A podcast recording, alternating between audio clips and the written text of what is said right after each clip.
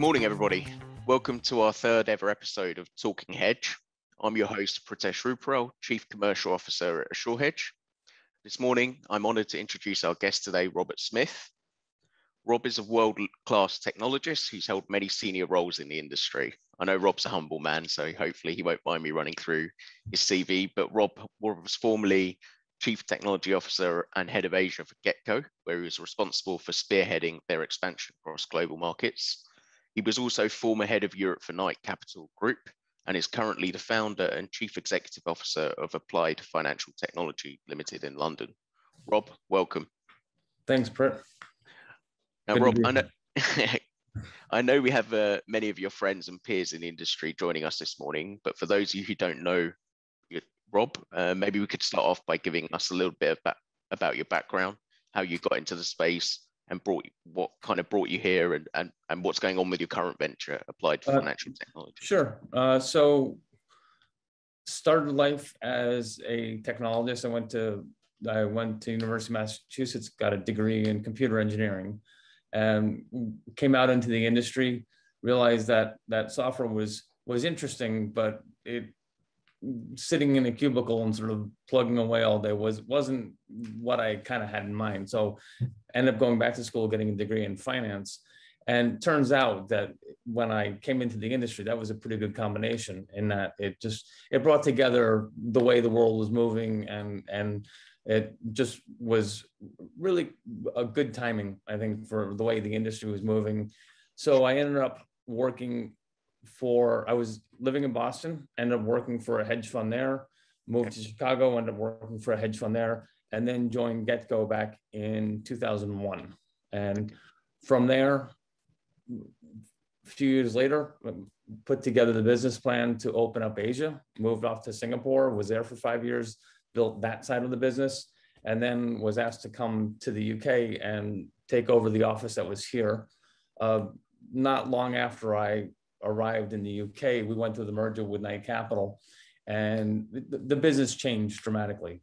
I exited, thought about retiring, realized that I still had more to, to give. So, you know, it's, it's kind of set up.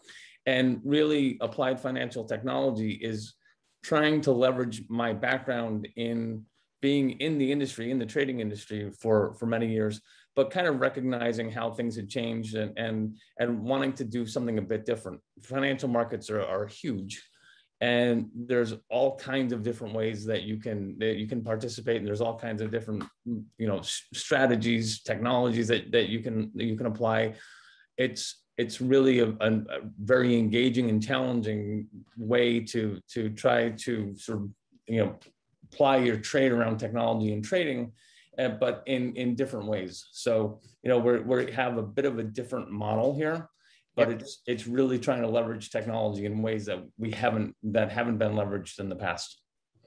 Great. Okay, that's very interesting. So so maybe a good starting point would be to get you to to explain to the audience, you know, what is high frequency trading. so so well we used to say high frequency trading it, it, high frequency is a time frame not yep. a strategy. And yeah. I think there was a big, a big sort of misnomer. And really, there's no. I think the term was coined by a journalist. It wasn't it, when we came into the industry. There wasn't a, a thing high frequency yep. trading. There weren't firms that were high frequency trading firms. And and really, I, I'll go right into sort of what I kind of see as the origin of this. But Sure. If you go back 2,500 years, you had Greek merchants who, who go to the hillside, standing and looking at the ships coming in from, from, the, from the ocean and seeing how heavily laden they are with, with their goods, oil, you know, olive oil, whatever. And what do you do with that? I don't know, you run down to the market. If, if, the, if there's a lot of supply coming in, maybe you lower your prices. If, if, if the ships are very light, maybe you, you mark your prices up go fast forward 2400 years you've got baron von reuter in 1847 who's who's using carrier pigeons to get financial news between berlin and paris. Yep. 16 years later he's he's got some deal with with ships coming in from the us they throw canisters of news into the water off the southwest corner of, of ireland and he's telegraphing that to to london again to get news there faster. So the point is that over time, technology has has changed, but people have always understood the value of, of getting information faster and faster. So high frequency trading, as you see it today, is not it's not a new thing that all of a sudden somebody discovered something or some technology just appeared on the scene it's really been an evolution over over hundreds and hundreds of years because people understood the value of of getting information and using that information in financial markets and technology has just continued to progress over that time i mean everyone's familiar with moore's law that every 18 months you have a doubling of the of the compute power Yep. And the same thing has happened not just in computing power, but telecommunications and and the, the capacity of of systems to generate information and transmit information. So again, it's really just been a, a, a historical evolution. More recently, though, 1993, uh, two academics wrote a paper which was looking at spreads in NASDAQ. So yep. um, the, Christie and Schultz, I think were their names, and they you know, really this, this paper was just questioning why are all NASDAQ quotes a, a quarter wide, so 25 cents wide. And that actually led to a major lawsuit by the SEC against, against these dealers, uh, hundreds of millions of dollars in fines. And because they, basically you had the NASDAQ dealers were, were colluding, or that was the, that was the, the premise of the SEC. Okay. That led to some changes in regulation. The order, the SEC updated their order handling rules which which provided more transparency around prices and and and more had brought more liquidity on screen, if you will. And then SEC then also passed Reg ATS a little while later, which which really enabled firms to which enabled new types of exchanges, ECNs, electronic communication networks. I don't know where they got that name. It seems kind of like uh, it, it, seems a little strange, but you had so you had these regulatory changes coming down the, coming down the line. A few years later, like 2000, 2001, you have decimalization coming into the industry. So instead of instead of stocks trading in quarters and eighths and, and sixteenths, now you have penny penny pricing. So you had a really big shift in who who's participating in the street and how they're participating. I mean, you really need to use technology at this point because it's no longer quarters and eighths. Your spreads go from being 25 cents wide down to one penny. And that, that I think had a real big disruption in, in the industry. So things were just always changing. And I think that that really highlights another point, which I think is kind of important. Uh, regulators have a, a really tough job because what they need to do is to be looking at their constituency. And on one hand, they need to protect investors, right? That, that's, that's one of the major functions. They, they need to protect the public. But at the same time, they also need to enable competition.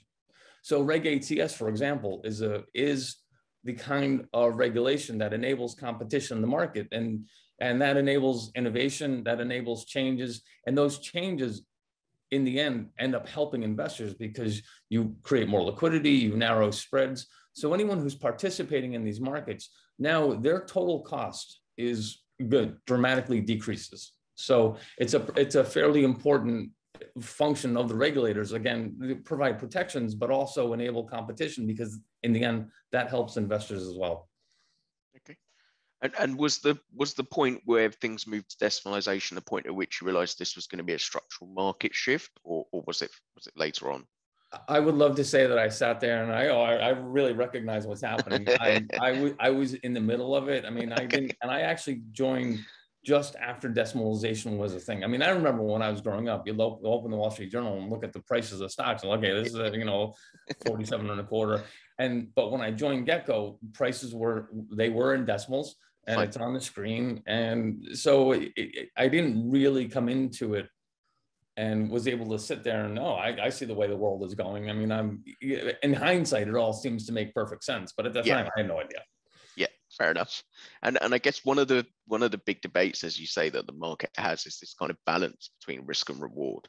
You know, and and you know, different people have different opinions on whether the the profits that market makers make are, are fair or not. You know, or whether the kind of fruits that they're enjoying are, are the result of regulation and technology arbitrage. What's your view on this?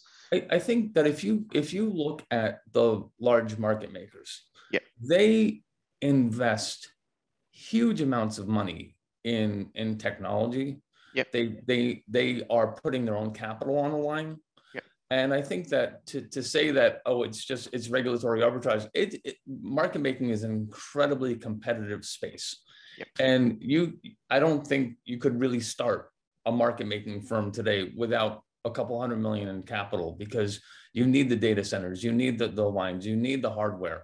And and people look at oh well how much profit are they making but what they're what they're missing is the enormous investments that these firms are making so i don't think it's unfair at all it's like that's you any business any any corporation the whole point is that that you take resources like capital and technology and people and and you do something productive with that and so i i don't think that the level of profit is at all uh, outsized for the amount of investment that that it goes into that kind of business.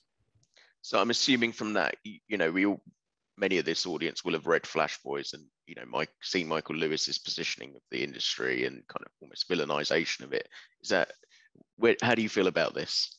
I I think it's a little bit unfortunate. I, I will start by saying I love Michael Lewis. I've I've read all of his books and I, yeah. I really enjoy all of them. I, I feel like I learn a lot this particular one though was because I was so embedded in the industry. Yeah. I did feel like there was bits of it where there's this there's a scene in the book where uh, Brad Katsuyama is is in his boss's office and they they sort of discover that by placing a trade they they kind of light up the screens and there's activity in all these other data centers. Now yeah that's just the way that's the way that the market works and yeah. and it partly is you know through regulation reg nms so reg ats brought all these other trading platforms online island arca Brut. And then you had reg nms where now the the the the all the these data centers all these market centers are connected. Well of course you know, I think at one point somebody had quoted something about there was 250 different sort of venues that you could trade or, a share Microsoft on in the U.S. That was a, that's a result of competition. That's a result of innovation. But what what's wrong with that? I mean, I don't think there's anything wrong with that. I mean, there's there's definitely a balance between fragmenting liquidity, but at the same time, do you want to stifle innovation so it all is one place and and and one exchange has a monopoly? I don't think that's the right answer either. So I think that when you you you can't look at the industry and say, oh, this is wrong or this is evil. I mean, and, even in fact, if you go to if you think about what what Flash Boys like, what's the what's the origin of the name? Now, I don't know if this is exactly what Michael Lewis was thinking when when he titled the book, but I believe it was Brut as a platform had a had an order type called the flash order. And what they would do was you had market participants connecting to the exchange, connecting to their platform. And because other platforms would charge routing fees for their orders, Brut's idea was to show it to people who are connected. If, if an order was not filled, to show it to or, to people who are directly connected to them in order to save money for the for the people who are trading by not having to outbound route the order. So it, they're they're putting this forward as a as, as a, a, benefit, and it's it's a benefit. You know, you're trying to save someone money, so that's an innovation. But then all of a sudden, it, it has it ends up with a this really evil connotation. Oh, these guys are seeing the orders first.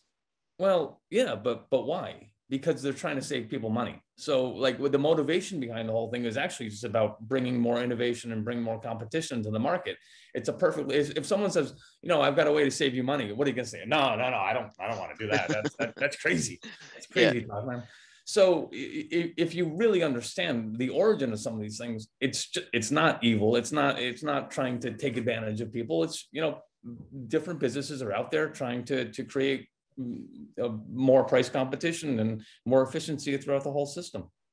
Yeah, so I, I guess you feel it is it is possible to draw a clear distinction between predatory trading and genuine market making. So, you know, I think I, I, struggle a little bit with the term predatory trading. I mean, what, is, what is predatory trading? No one forces someone to put an order on the market. And, and really, if you don't want to buy or sell at a certain price, you shouldn't put the order there in the first place all of these all of these electronic platforms have are you're, you're putting an order out there now yes, if there's 250 different venues you could trade a share of Microsoft on, then not every single price is is going to be identical. No. And but but if you can actually get away with and, and I would actually say that through through time the the liquidity in these markets has actually increased dramatically. So that's going to bring the prices much more in line. And if there is some some oddball pricing out there then you know yes it can happen but is it going to happen all the time? Are you going to build a business on that? No you're you're not going to. I mean it may happen but again the, the term predatory pricing is like well who are you who are you preying on? Uh, like yeah. i don't it just it, that doesn't even make sense to me. Fair enough that's good. Uh, and one thing I'd love to talk to you about is kind of understanding from a market maker's perspective some kind of big event. So if we take, say, the flash crash in 2010, I mean, many, many of us who were trading, you know, I, I, wasn't an electronic market maker, but I was a market maker in the derivatives market. And I just remember watching CNBC and seeing the Dow getting slammed a thousand points. And, yep. you know, you got Jim Jim Cramer talking about Procter and Gamble and how it's a it's a buy and the stock moves up 25% in minutes. But, but you know, in, in your mind, what what triggered that move, and what what was it like trading that day from a from a market maker's perspective? So, I mean, I think what what triggered it, what I had heard was that there was a a trader who essentially fat fingered uh, uh, an S and P order into okay. the CME, and because of the interconnectedness of markets, you have you have your same basic risk, which is your S and P 500 risk, but you've got the futures, you've got options, you got ETFs, you have the underlying stocks. Sure. So the the there was so much selling pressure from from this this algo that it was trying to redistribute itself throughout the market. Okay. Now, one of the when you have huge amounts of, of excess order flow coming in. There are technology systems behind this that that sometimes don't cannot handle the capacity. And reg nms that was passed in the us really sort of mandated the interconnectedness of the markets and, and the and the quotes. So i think the market was just flooded. Now from a market making perspective uh, any market maker who especially ones who have obligations are going to be buying all the way down and selling all the way up so it, it's not pretty, but you don't sit there and say, well, you know, I think I'll, I'll turn off now. I mean, market makers are their their function is to is to provide a two-sided quote to provide liquidity in the market. So they're taking all the risk on that. Now, as a market maker, what you're hoping for is that the market calms down a bit and recreates an equal equilibrium point where you have enough two-way flow that you can maybe make back your losses on that but market makers are are standing there and and and again buying all the way down. So that they have massive risk. And again if they if they end up making a profit well that's you know they they took a they took a massive risk. They put their own capital on the line. It's it's not an it's not an unfair situation. They've signed up for those obligations and a lot of times market makers that you have some benefits. You you get rebates you get lower trading fees but you will have to work for that. It's not the, the exchanges are not just giving that away for free. So so it's a it, it's a symbiotic relationship where they're, they're going to take the risk, but that's their business. That's what they're doing. So sure, and, and I mean, scary. it was frightening. Yeah, yeah, exactly. Um, and and like you know, the the motivation has to be there in one way. So from a market maker's perspective, I mean, when I look at it, these kind of large one-way sustained moves. You've seen some earlier this year with stocks like GameStop, AMC, but you would you would just assume that for a market maker, these are just loss generating events. Is that is that what it is? Are they kind of they take those losses with the overall flow of the business from which they profit from, or are, or are they able to turn these events into a profitable trading opportunity? Well, again, it's it really kind of comes down to uh, on any sustained move in a in a short term, a market maker is going to take a loss. They're going they're going to sell all the way up. Um, but what you're hoping for is enough two-way flow on the liquidity there to to be able to turn that off. And really, depending on what kind of products you're trading, you're you're trying to keep your your delta risk as low as you can. So maybe you know, yeah, you're you're you're selling at higher higher prices, but you're trying to buy back as quickly as you can sure. too. So um, that that's not a. I mean, generally you're going to have some days that that don't work out well but you but you have to you're obligated to stay in the game. And generally yeah. that would work out for you. Yeah no that may that makes sense. It's kind of like the success of your um, critical mass in the industry kind of helps you in those positions if you're if exactly exactly. Yeah. And, and so you know you've kind of talked through the kind of the arguments for and against i guess fragmentation of a market versus trying to concentrate into a single venue but would you be able to just give a quick summary on what you think that the, the arguments for the fragmented structures are?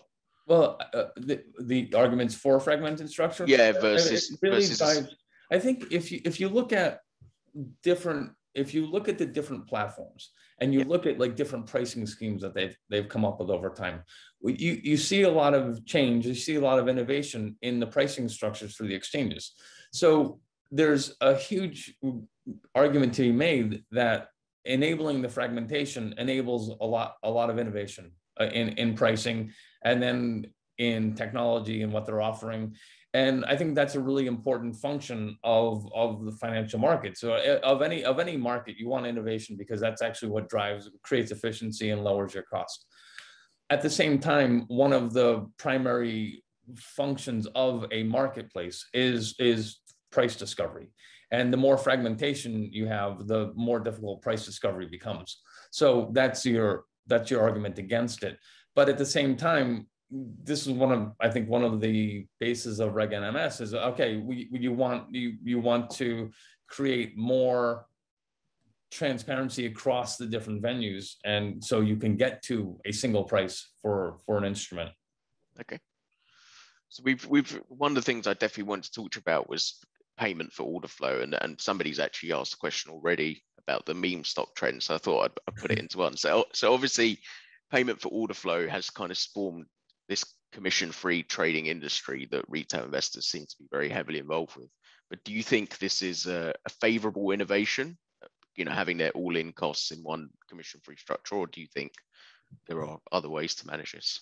So I think it's, in general, I think it's a fairly good structure in that yeah the you have this benefit to to the entire investing public. Now, I, I think that in the U.S., the U.S. across the globe has like the highest number of households who have who, who are owners of stock, you know, right. compared to, to other countries.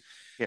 There's a lot of retail trading out there, and it used to be. I mean, when I when I started the first time I placed a trade, it was like 49.95 you know, it was the discount. And, and actually in the us i mean the us used to actually regulate uh, the how much commission there was and then charles schwab came on the scenes and it was it was only 49.95 for a stock okay. rate. So whether you're going to buy one share or 100 shares or you know, 5000 shares that's incredibly expensive. Now you have you have uh, zero commission trading and i'm actually a big believer in in in people investing. So long-term investing. Yeah. And why not? I mean, if you're going to be a long-term investor, why would you not want a situation where, okay, you may not get the this smallest slice of a tenth of a penny on a on a on a share of stock, but at the same time, now you don't have to pay 10 bucks. I mean, just I mean, a year ago it was like 9.95, and then you know prices kept coming down, but it's not it, it's really been when you when you it's i think it's it's naive to think that that that firms that are providing services are not going to get paid. So really it's about shuffling around how how people get paid. And i think that when you look at the fact that uh, for a, a particular transaction okay you're giving up a, a very small price point but if you're a long-term investor like that shouldn't matter to you anyway. And and really the the cash out of your bank you know in order to pay the commissions that's that's a big change. That's a big change. I, my light went off here. No, no problem. Let me just stand up a second. Sure no problem. There we go. There we go.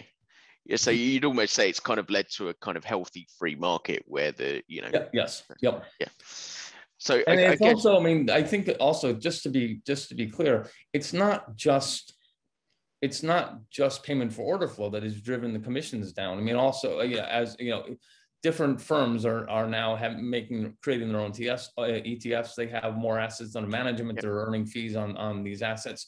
So there's there's a lot of different streams of of revenue, but it what they're what the firms are doing, what the brokerage firms are doing, are turning around and actually, you know, giving again lowering the cost and and providing competition amongst the brokers. So that's I think that's always a good thing. Great. Um, and I guess there's there's one area I guess that people kind of hear the phrase dark pools and they suddenly go, you know, what is this? But in my mind, the big development came, you know, around 2007 when some of the legislation was introduced that allowed investors to bypass the, the public exchanges to achieve better pricing. Do you think it, it's a fair critique of dark pools to say that they create an uneven playing field among participants, where you know public whereby public participants have their bids, offers, and prices visible to everyone, yet selected institutional entities can execute out of the public eye? So, want to go back to I think it was around 2003 Okay. Um, Getco was trading on, on the Island ECN, okay. and and we were getting to a point where Island was getting to a point where there's an SEC regulation about lit markets and that that uh, uh one of these ECNs could not be more than a certain market share percentage. But Island had innovated. They they were they had a, a, a liquidity adding rebate or their pricing structure was was very innovative at the time, and so they were growing market share.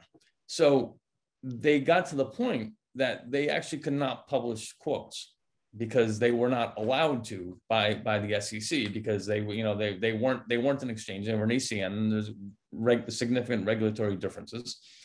And I remember we were very nervous, like, well, all of our systems are are consuming these quotes and we're we're generating uh, orders based on these quotes. What's going to happen?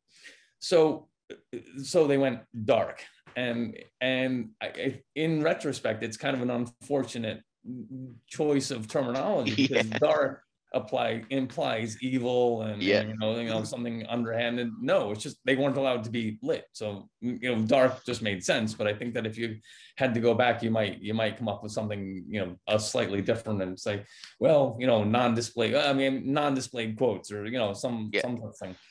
So I think that it, it starts off on the wrong foot because just because of the terminology.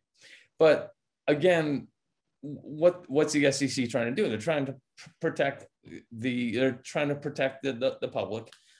But then when you you move forward again, what you're trying, what the industry platforms are trying to do is to create price better pricing.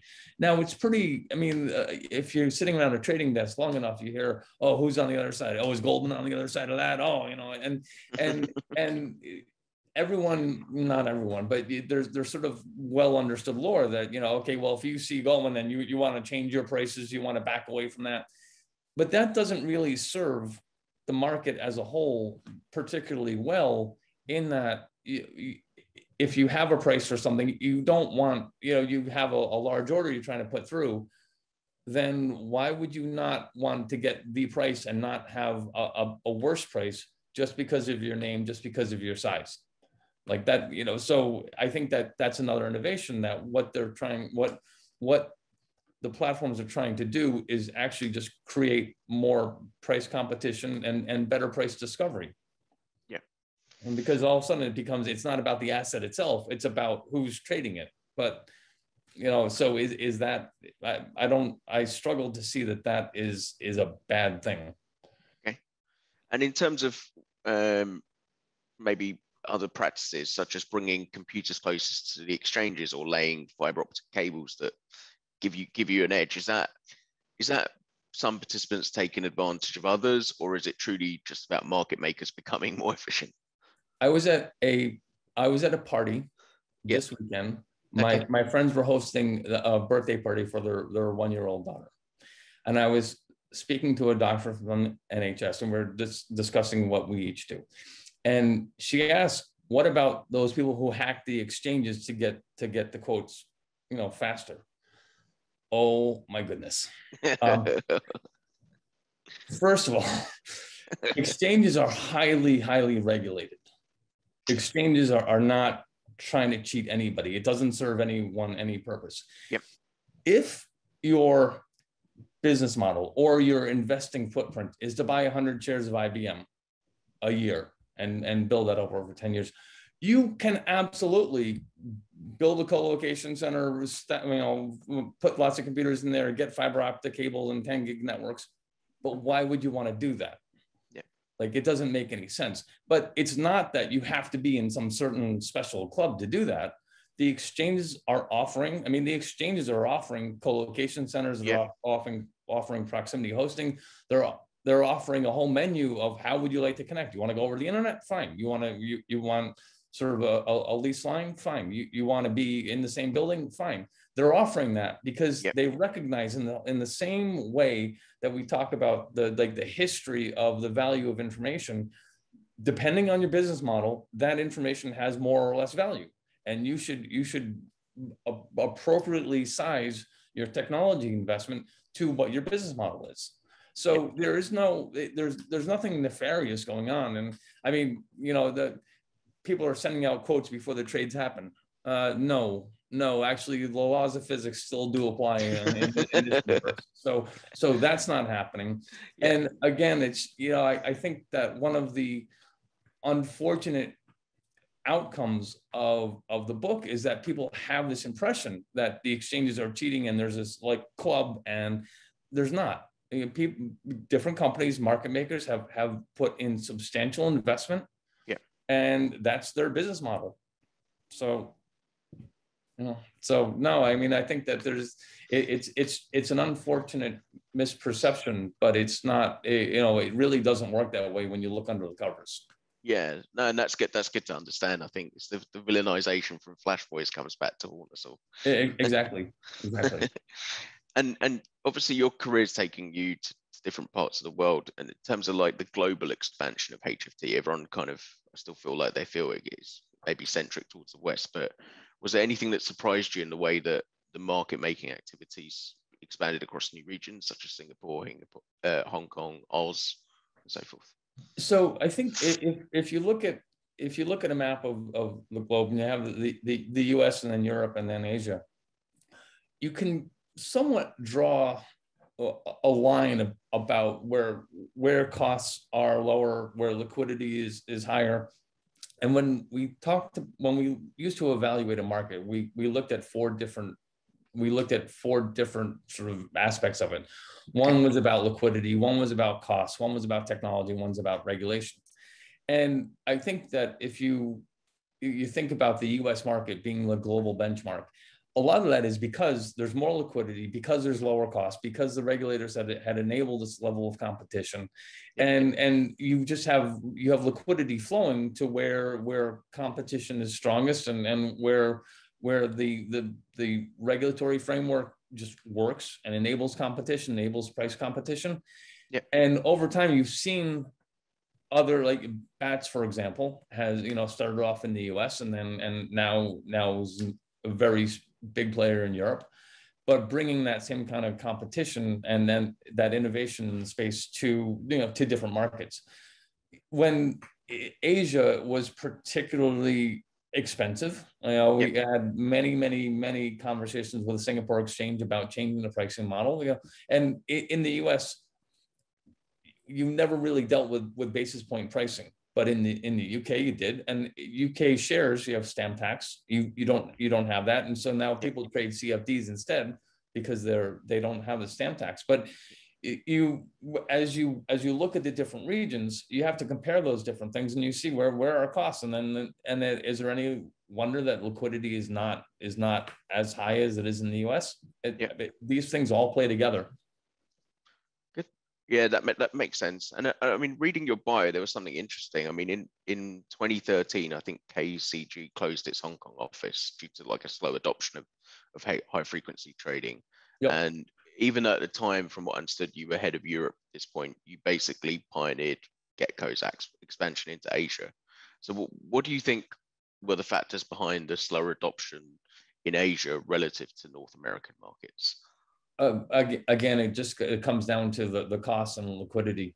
Fine. no i mean i think that we you know we had an office in singapore. Yeah. and then uh, and that was the the, the main office that we had. And then we we had to op- open an office in in hong kong and one in india. And we were connected to most of the markets so japan hong kong um, Singapore, uh, Australia, and each each market required its own specialization, different brokers, different technology, different you know really lot, lots and lots of, of, of differences that we had to adapt our trading platform to each of these markets. Now we had the real luxury of having the core of the platform working extremely well and and the, the, the trading logic and the trading engines and and the traders who really understood how how to work with these markets. And so our our big task was to connect the different marketplaces to to the platform. But again each of the markets was smaller and each of the markets was was more expensive and and just took a lot more care building the relationships building the technology building the data centers the, to to interact with each of those different marketplaces. And I think at a certain point, if you, you know, over that time with the merger between Getco and KCG, there was a there was a change of focus. You know, your Knight Capital was not very big in Asia, and now I think that just there was a slight change in focus, and so uh, sensibly the the company is looking at okay, well, how do we how do we you know focus on on the core business a bit more? Okay. And in terms of, I guess, the future of electronic market making, how has the competition from other high frequency traders and other liquidity supplying low latency traders impacted the, the market making landscape?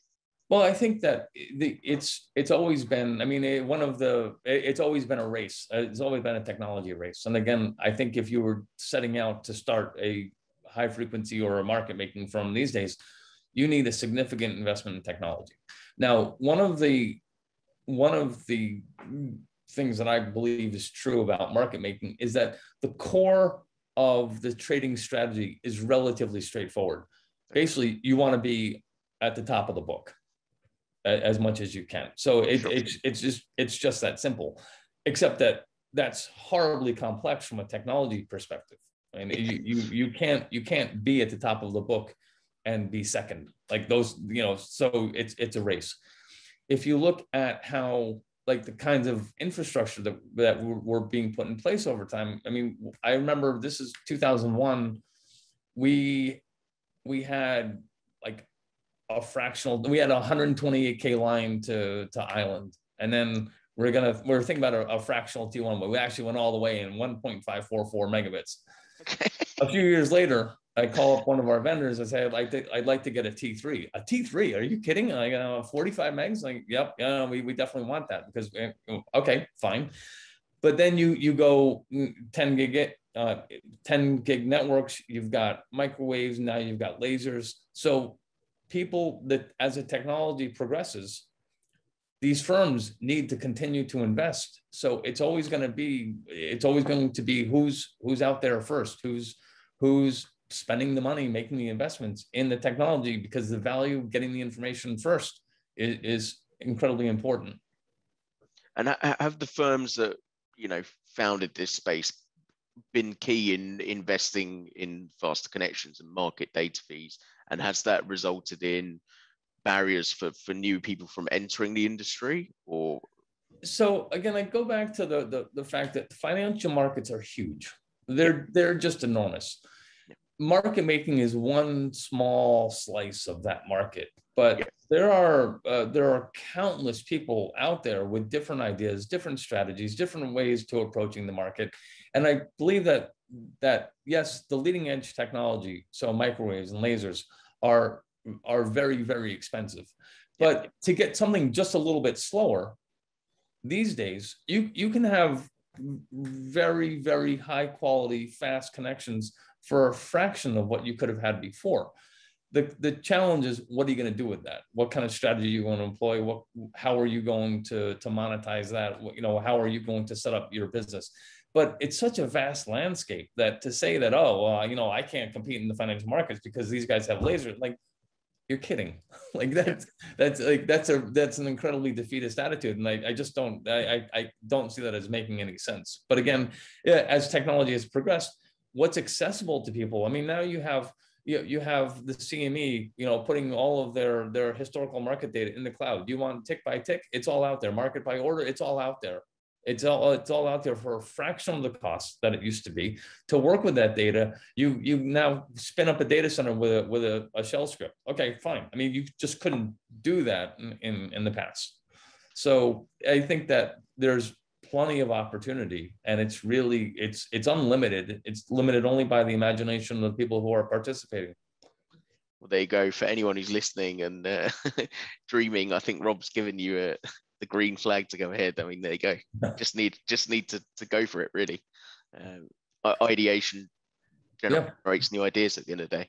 And uh, there's actually one one point I wanted to go back to about sort of like the risk, uh, you know, the risk of, of of the business and talking about technology and these data communication lines and things like that. Uh, one, one really important aspect of market making is that, or, or any automated trading, any algorithmic trading, is that if you have a decision engine in, in code, in a computer, the, the algorithm that you're running is making a decision based on the information that it's presented. Now, the longer your, the higher your latency between the, the real market center where things are happening and your decision engine, the higher your risk because your algorithm is making a decision, but it's assuming that it has the state of the world as the world exists at that time, but it never really does. You know, in in in in you know go back to 1847 where, where you've got sort of you know something happened in berlin and then there's a carrier pigeon which is actually the reason they were using pigeons because it was faster than the train right? You know i mean but but the world has moved on. You know like yeah. i don't know you know a couple days later this news gets somewhere somebody's making a decision but the world has moved on. The world has changed. That is just as true on a, a, day by day, hour by hour basis as it is on a, on a, on a microsecond by microsecond basis. The world has moved on. You know, you you you now some the, the prices have changed.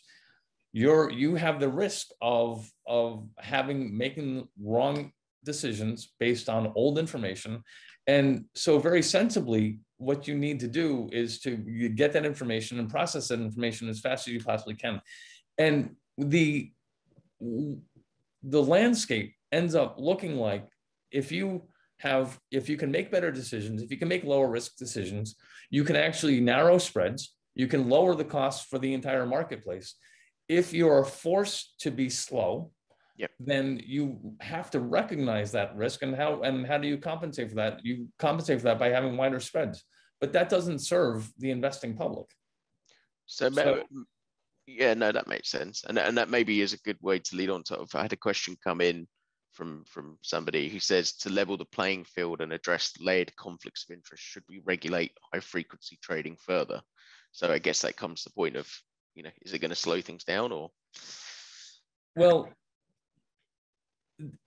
you know, I think the whole question about slowing things down. So I, I, again, you know, with with uh, with in Flash Boys, I mean that you know the investors exchange. They took 20 miles of fiber optic cable and put it into a box. It's an interesting it's an interesting thought, but when but at the end of the day, what are you actually doing? You're you're you're number one. You're just changing the point to where the race is. So now the race is not to the matching engine of the exchange. It's actually just to the entry point of the exchange. Okay. So you haven't really accomplished all that much by, by doing that. I mean, it sounds good, but really is it effective?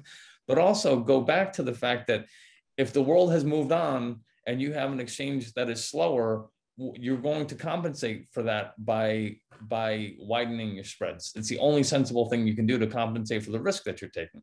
So it, it, does that really serve people? It's it's hard it's hard for me to be to to feel that slowing things down makes sense because latency equals risk. It's just that simple. Yep. Brilliant. Well, look, Rob, uh, this has been fascinating for me to have a chance to go through this with you. Appreciate you taking the time to join us. Oh, you're yeah. very welcome. It's great um, to be here. I, thank you. Um, I think it's a good point to end it there. So thanks, thanks guys for attending. It's been uh, been a pleasure. Okay. Thank you. Thanks, Rob. Bye-bye.